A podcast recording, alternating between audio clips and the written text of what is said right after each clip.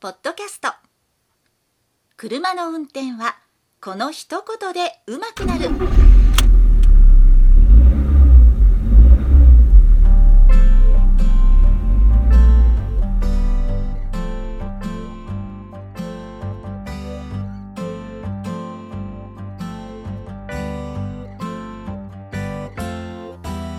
この番組は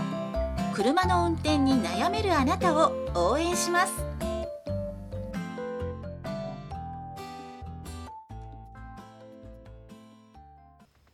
こんばんは、佐々木隆二です。今日も再生していただきありがとうございます。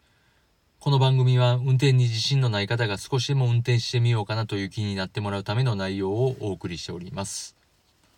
大阪在住の心理カウンセラーの中越さんが身体をかけてカウンセリングの集客をしておりますので、それの告知をさせてもらいたいと思います。この中越さんとは、ちょうどコロナ禍になるギリギリのところですね、コロナが報道されるようになったギリギリの2月頃にセミナーをさせてもらって、それ以降お会いしてないんですけども、まあ、その数年の間にいろいろあったようで、で、今回この中越さんがカウンセリング業界を変えたいという思い、正直な思いをインターネット上で吐露しまして、で、今回の集客以下によっては、まあ、これをやめるというふうなことをインターネットでおっしゃっていたので、もし心理カウンセリング、心理カウンセラーになりたいという方がいらっしゃったら、ぜひ申し込んでいただきたいなと思いまして告知をいたしますので、この番組の概要欄に貼っておきますので、URL を貼っておきますので、ぜひご覧になっていただきたいと思います。それでは今週のテーマ、運転がうまくいかないのは車のせいかもしれないということについてお話をしていきます。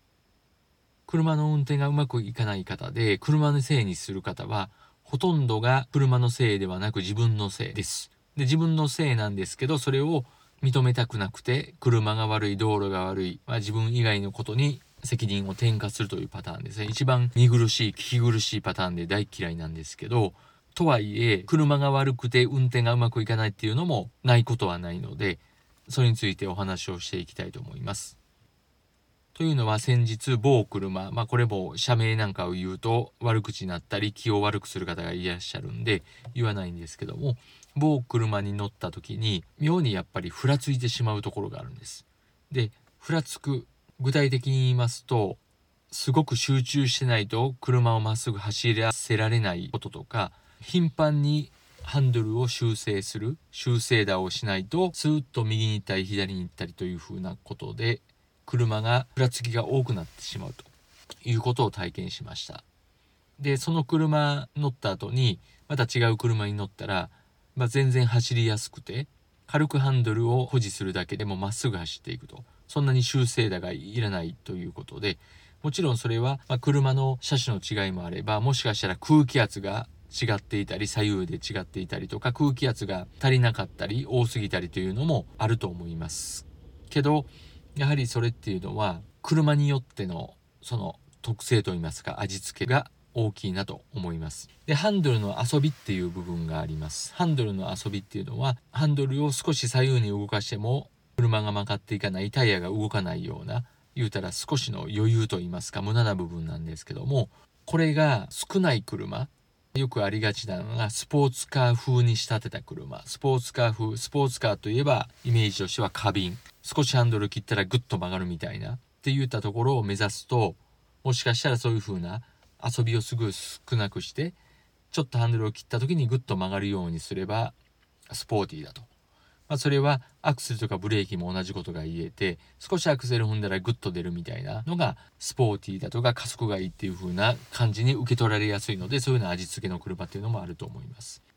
けどむしろそういった車は運転すごいしにくくて、まあ反応がいいというよりも、まあ過敏に仕立てられた車。過敏な車ですから、操作する時にどうなるかって言ったら、すごい神経を使うわけです。そーっと操作をし始めるということなんですけど、もちろん操作を加える時にある程度のデリカシー、デリケートさはいるとは思いますけども、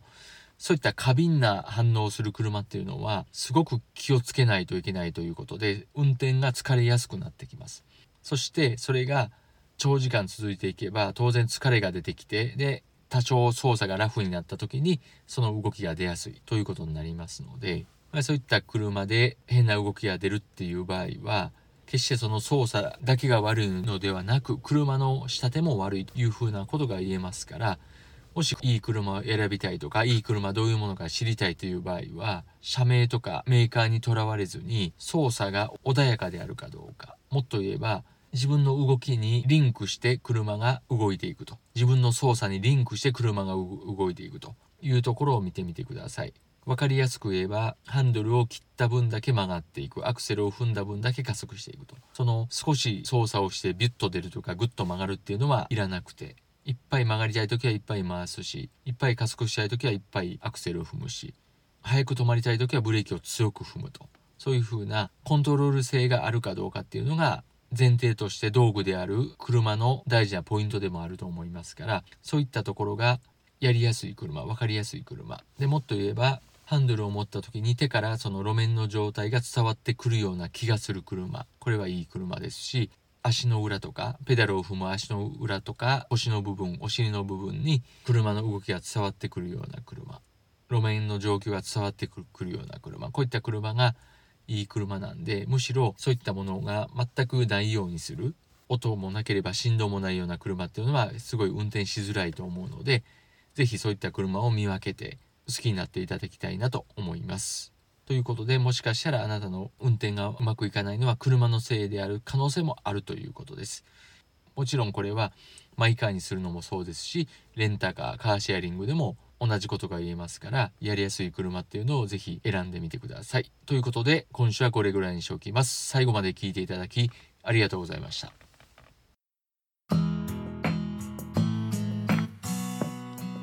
本日の番組はいかがでしたか？この番組ではあなたからのご意見ご感想ご質問をお待ちしております。メールアドレスは rysasa.gmail.com ry の y はワイシャツの y それではまた次回をお楽しみに。